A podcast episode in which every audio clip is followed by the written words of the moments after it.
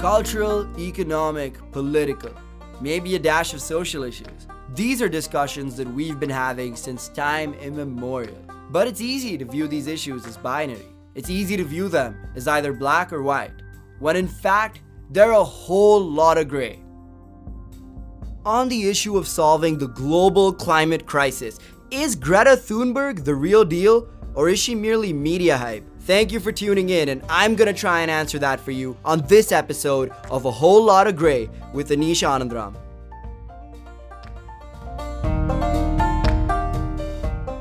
Scientists, politicians, journalists, and academia around the world have declared that the biggest issue facing our generation is the climate crisis, and Greta Thunberg is the name on everyone's minds when we're talking about this crisis. So, who is Greta? Greta Thunberg is a 16 year old climate activist from Sweden who was recently thrust into the geopolitical spotlight for her speech at the UN, where she shamed world leaders for their inaction to solve the ongoing climate crisis, where she urged everybody to make it their top priority. Now, although she missed out on the 2019 Nobel Peace Prize, Greta Thunberg was awarded the highly coveted International Children's Peace Prize, which she received recently on November the 20th at The Hague in the Netherlands. I'm just going to read out for your benefit the award's mission statement as per their website. So, this award is awarded to children between the ages of 12 and 18 who have shown a, and I quote, remarkable commitment to combating the problems that millions of children face worldwide.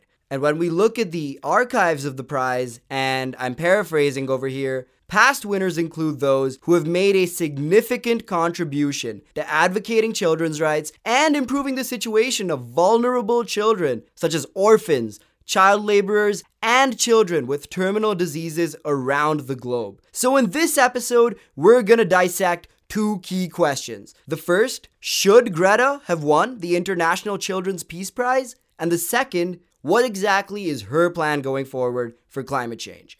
Jumping right into it, let's answer the first question Should Greta have won the prize? So, the award is bestowed upon winners chosen by the expert committee of the Dutch organization the KidsRights Foundation, and it's been awarded since 2005.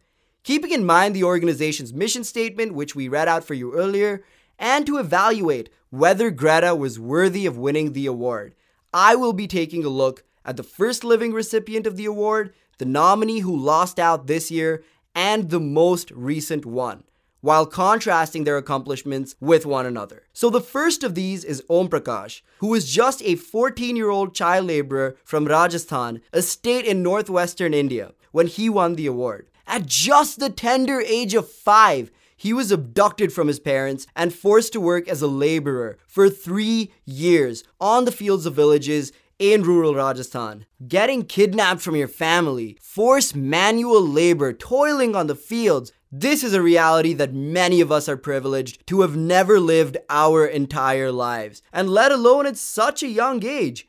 Soon after, thankfully, he was rescued by activists from the organization Bachpan Bachao Andolan, which, for those of you wondering in English, would roughly translate to Save the Childhood Movement. Now, ever since his rescue, he's been dedicated to fighting for children's empowerment all over rural India. He's even used his platform to start a network of child friendly villages, which are effectively villages that prohibit child labor. He then started an NGO called Purnima Pathshala, which even today in 2019 does a lot of great advocacy to prevent the exploitation of children in rural India by protecting these children from a variety of exploitative methods, such as trafficking, slavery, and forced marriage, among other barbaric practices. These are the situations that children often find themselves in throughout parts of the developing world. And through this NGO, Om has used his platform to continue, and I'm quoting from the mission statement again advocating for and improving the situations of vulnerable children around the globe. Now let's take the case of Iftikhar Ahmed, the nominee for this year's award who lost out to Greta Thunberg. Again, straight from the KidsRights website, Iftikhar has developed his own piece of hardware, a braille board, that has condensed more than 10,000 books to help blind and visually impaired children read and learn. Now, devising hardware like that is already an impressive feat. It makes it more so when you learn that Iftikhar is just a 17 year old boy from Bangladesh. About 20 blind and visually impaired students are currently avid users of this hardware, and Iftikhar is actively working with the Bangladeshi government to ensure that all blind children are given this device for free. But despite all of this, we're not really hearing about people like Om or like Iftikhar, are we? And compared to both of them, Greta Thunberg has shot to international stardom and celebrityhood, while these two individuals hailing from rural South Asia that have actively worked to reform the lives of impoverished and differently able children in the region are not receiving nearly the same attention. So, what do we know about Greta and the work that she's done? Before I get into it, I want to preface a couple of things over here. I believe that it is absolutely commendable that a 16 year old is able to so impassionately speak to world leaders at the UN on a pressing issue that divides the aisle for a multitude of reasons around the world. Further, none of us should really deny that serious efforts ought to be made to preserve our beautiful planet. As per the World Wildlife Federation, not doing so would have a host of implications rising sea levels, forest fires, and environmental degradation that would isolate endangered species like tigers, ultimately rendering them extinct. On a more humanitarian note, roughly half a billion people around the world, in places ranging from Miami to Sydney, would lose their daily source of protein, this is estimated by the California Academy of Sciences to be a result of the destruction of coral reefs, which serve as a vital component of the oceanic ecosystem. And all of this can happen with the global temperature rising by just 1.5 degrees Celsius. Is this a big change? Well, for the coral reefs, it certainly is. And why does it matter to us if the corals get destroyed, you might be wondering? For those of you who are wondering how exactly coral reefs impact our food chain and income directly, coral reefs host a species known as zooplankton, which are the main diet for a majority of fish around the world. Fishermen and coastal inhabitants near the sea would lose their food and income if a majority of the fish population were to die out, which is a risk we run if the zooplankton population were to die out, which is a risk we run if the coral reef population were to die out. So that's how the coral reefs directly impact us and directly impact our food chain. And all of this is not even taking into account the 200,000 odd lives that are lost annually to heat exposure, flooding, and other natural phenomena that result from climate change. That's roughly 20% of the population of Washington, D.C. dying every single year because of these occurrences. Imagine I told you that the entire population, equivalent to the capital city of the United States, would die out in less than a decade if these phenomena were to go unchecked. So it's clear that the consequences of climate change would be devastating to both our species as well as the rest of the planet. It's important to note, therefore, that the question I'm asking you on this episode isn't, is climate change dangerous or bad? But rather, how have Greta Thunberg's contributions to climate activism justified her winning the award? So let's take a look at a timeline of what Greta Thunberg has done up to this point in time. For our convenience, Reuters has published an extensive timeline in mid September earlier this year, of which we'll be taking a look at some key events. August 20th, 2018. Greta Thunberg, then a 15 year old Swedish student, skipped school to protest outside the Swedish parliament for more action against climate change. Let's fast forward a couple of months to November 2018, and now more than 17,000 students in 24 countries take part in Friday school strikes. Greta Thunberg now begins to speak at high profile events across Europe, including UN climate talks in Poland. Let's go to the next calendar year in March 2019. Greta Thunberg is now nominated for the Nobel Peace Prize, and the number of students taking part in school strikes hits more than 2 million people across 135 countries. Fast forward another couple of months to May 2019, and Greta Thunberg is now named one of the world's most influential people by Time magazine, appearing on its cover. She then tweeted, Now I'm speaking to the whole world. And finally, on September 18th, 2019, Greta Thunberg is one of four students invited to a US congressional hearing to provide the next generation's views on climate change. Later, she joins an existing lawsuit from 2015 against the United States government for their failure to live up to their previously set carbon emission reduction standards. We're going to dissect this lawsuit and talk about how it's not quite tangible as it seems a bit later on in this episode. So, by and large, with the exception of the above lawsuit, her timeline is almost entirely constituted of either organizing or partaking in climate strikes. Now, climate strikes certainly have some positive attributes. They spread awareness and information on the issue while building solidarity among the populace and activists. But what tangible outcomes in the battle against climate change do they yield? And this is a question being asked by prominent professors and academics as well. Dr. Nives Dolšak and Dr. Aseem Prakash, both professors at the University of Washington, wrote a piece in Forbes magazine about how climate strikes have no real weightage until and unless they have some leverage attached to them. They give an example of why airline strikes, for instance, are so successful. Let me break this example down for you. If airline workers go on strike,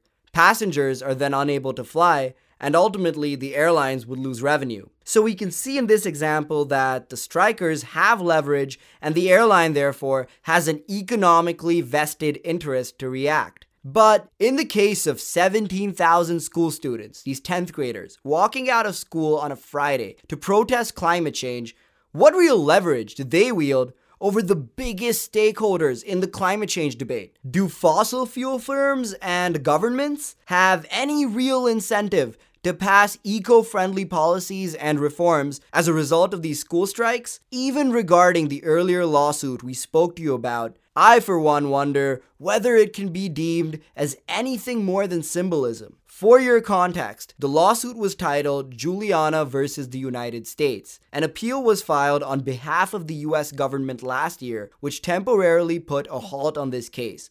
So, this case currently isn't even being heard by the Supreme Court, but rather by a lower circuit court instead. Secondly, according to the Climate and Life Center at Columbia University, just a couple of things.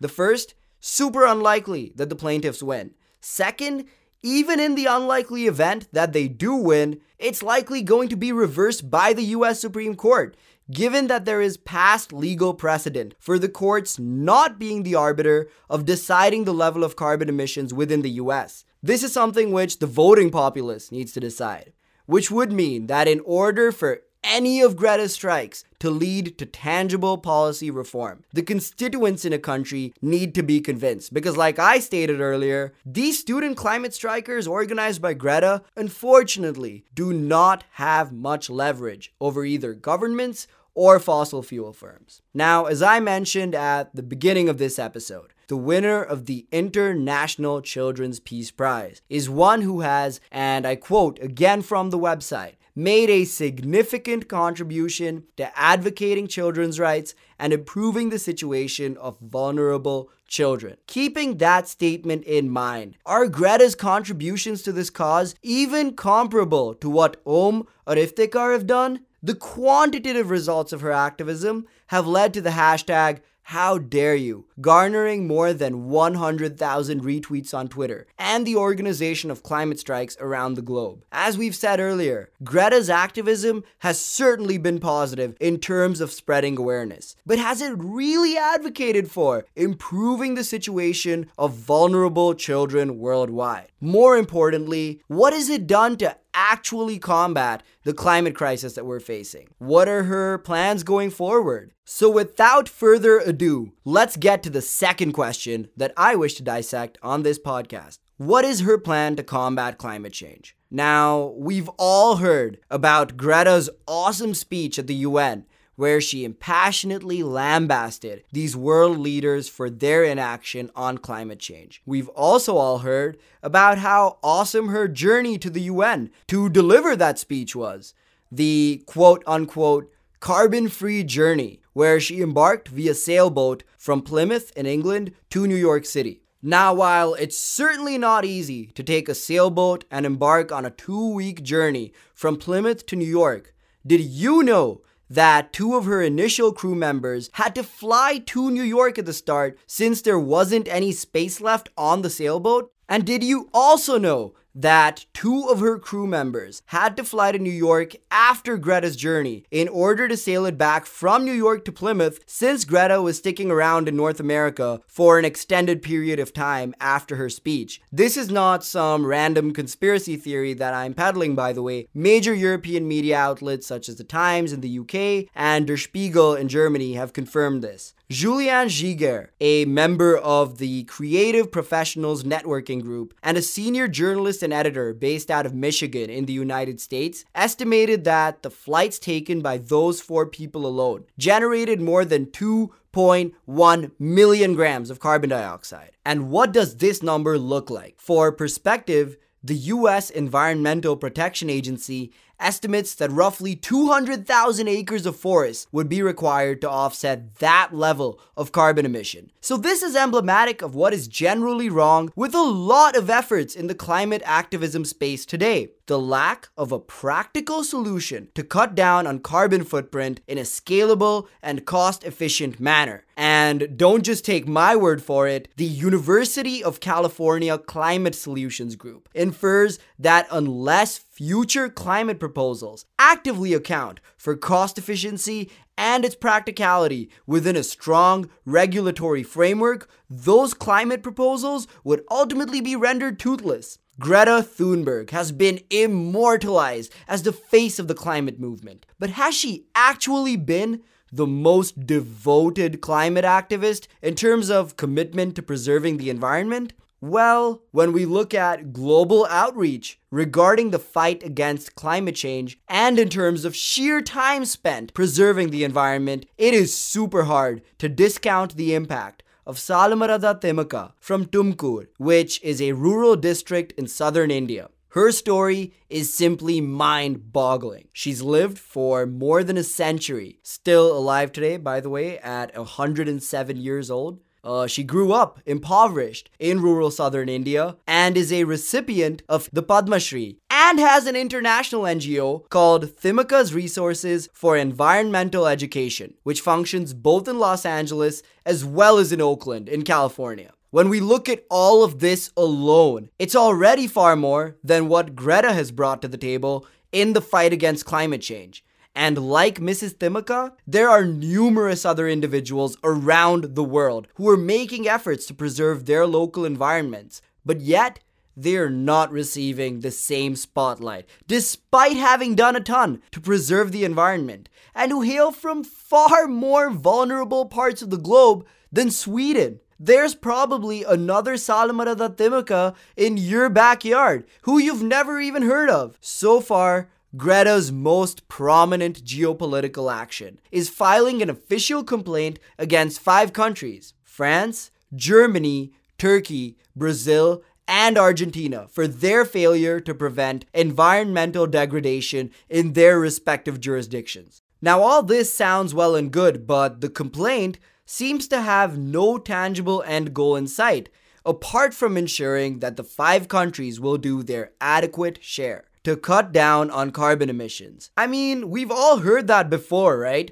It's not like we've never heard politicians or heads of state make empty promises. So here is the thing there's no penalization, there is no sanction that can be meted out by the international legal system should these countries fail to comply with Greta's demands. There is no real incentive to cut down on carbon emissions insofar as it promotes economic growth in a cost efficient manner, which is the reality for a lot of these countries today. In conclusion, conclusion, here is what we can surmise about Greta and her activism. Her activism has done an amazing job of garnering much needed media attention on a highly pressing issue, and it's also brought about an increased awareness and vigor in the fight to preserve our environment. However, this awareness, vigor, and activism needs to translate into tangible policy reform in order for her to be heralded as the champion climate activist of our time. So let's take a look at three reasons why her activism needs to go a long, long way. That is, if she's serious about making any sort of meaningful change. The first, so we know that she's filed a lawsuit against five nations Brazil, Argentina, France, Germany, and Turkey. But do you know who the five biggest polluters per capita in the world today are? It's the US, Saudi Arabia, Canada, South Korea, and Australia. None of whom she's included in this lawsuit. Even if we take her at her best case scenario, which is the symbolic lawsuit we spoke to you about earlier, Juliana versus the US, will in all probability get reversed by the Supreme Court, as stated by Columbia University's Center for Climate Change, which we cited and spoke to you about earlier in this episode. And the top five countries generate more than 65 metric tons of carbon per capita per annum. To put things in perspective, again, what does this number look like?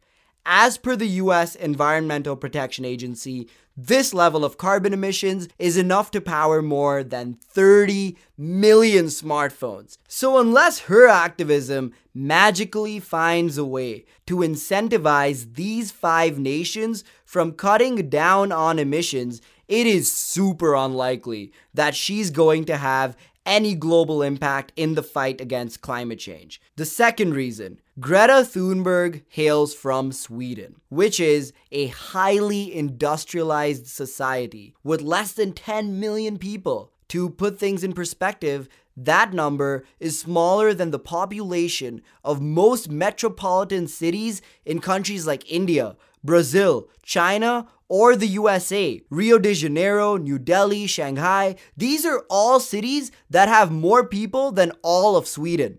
So the reality is this a lot of the majorly populated countries right now need to emit some form of carbon in order to get to the same levels of industrialization that the Nordic countries like Sweden or Norway or Finland enjoy today. Tom Odula, who is a journalist as a part of the Associated Press's East Africa Bureau, reports that 90% of the waste in nations that are classified as low income is either burned or dumped owing to a lack of proper waste management infrastructure. The National Center for Atmospheric Research in the US states that burning waste is a major reason for the worsening of air quality. They state that almost 30% of global emissions that cause air pollution come from waste burning. Now, a lot of these low income countries don't have the mechanisms to recycle or process the waste that they generate. Why is all of this relevant? For starters, how do you expect those countries to transition to renewable sources of energy like wind or solar or hydro and cut down on their carbon footprint when they're burning plastic and burning rubber just to dispose of them? I, for one, can't help but think that Greta's preaching to the rest of us to simply stop burning, even though there's no real alternative proposed, comes from a highly privileged point of view. Sweden had time to industrialize. Sweden had time to develop so they can afford to divorce themselves from the realities that low income countries go through to dispose of their waste. Synapse Energy, an environmental consulting firm based in Boston, says that solar panels are a luxury for the citizenry of the US.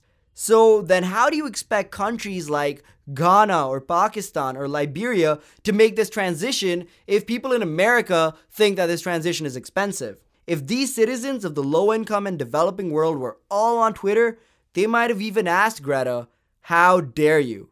in response to her wistfulness to have everyone transition to renewable resources. This reality is a sobering reminder that Greta Thunberg while her intentions and activism may be well meaning, hails from a socioeconomic upbringing that cannot comprehend many of the realities that serve as obstacles to solving climate change. The third and final reason carbon emissions are going to continue to get polluted insofar as both economic growth as well as cost efficiency are on the table. So, that being said, Greta's best bet is best echoed by Anand Mahindra, who is the chairman of the Mahindra Group in India, which is one of India's largest companies and is an MNC worth roughly $30 billion. He urges her to find a way for sustainability to promote economic growth.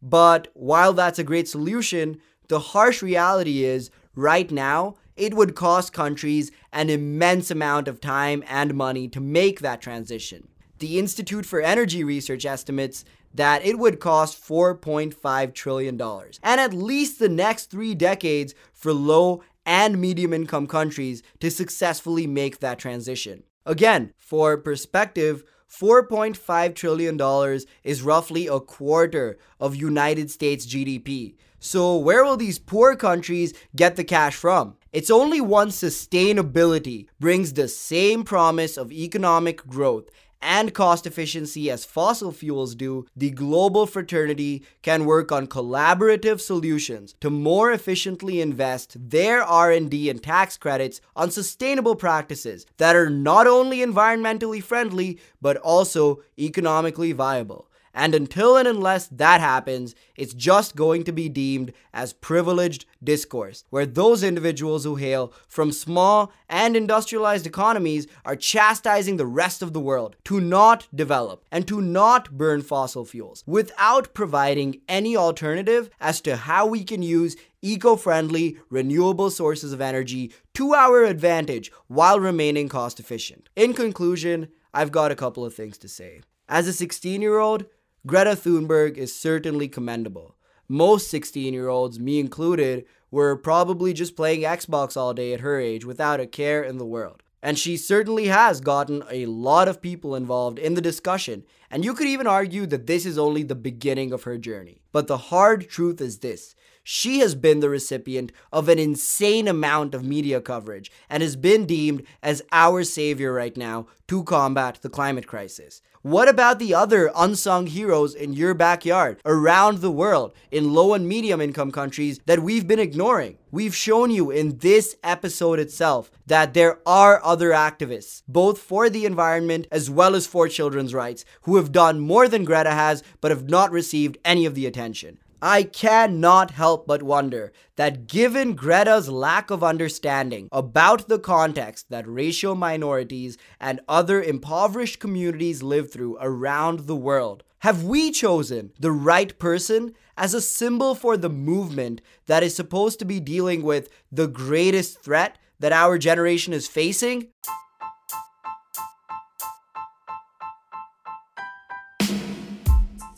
So that's all on this episode of A Whole Lotta Gray. If you liked this episode and want to stay updated on future content, please be sure to subscribe to this channel on Apple Podcasts, Spotify, YouTube, or whatever platform you are listening to this on. Additionally, please feel free to reach out to me on Twitter or on our official website, both of which are available in this episode's description.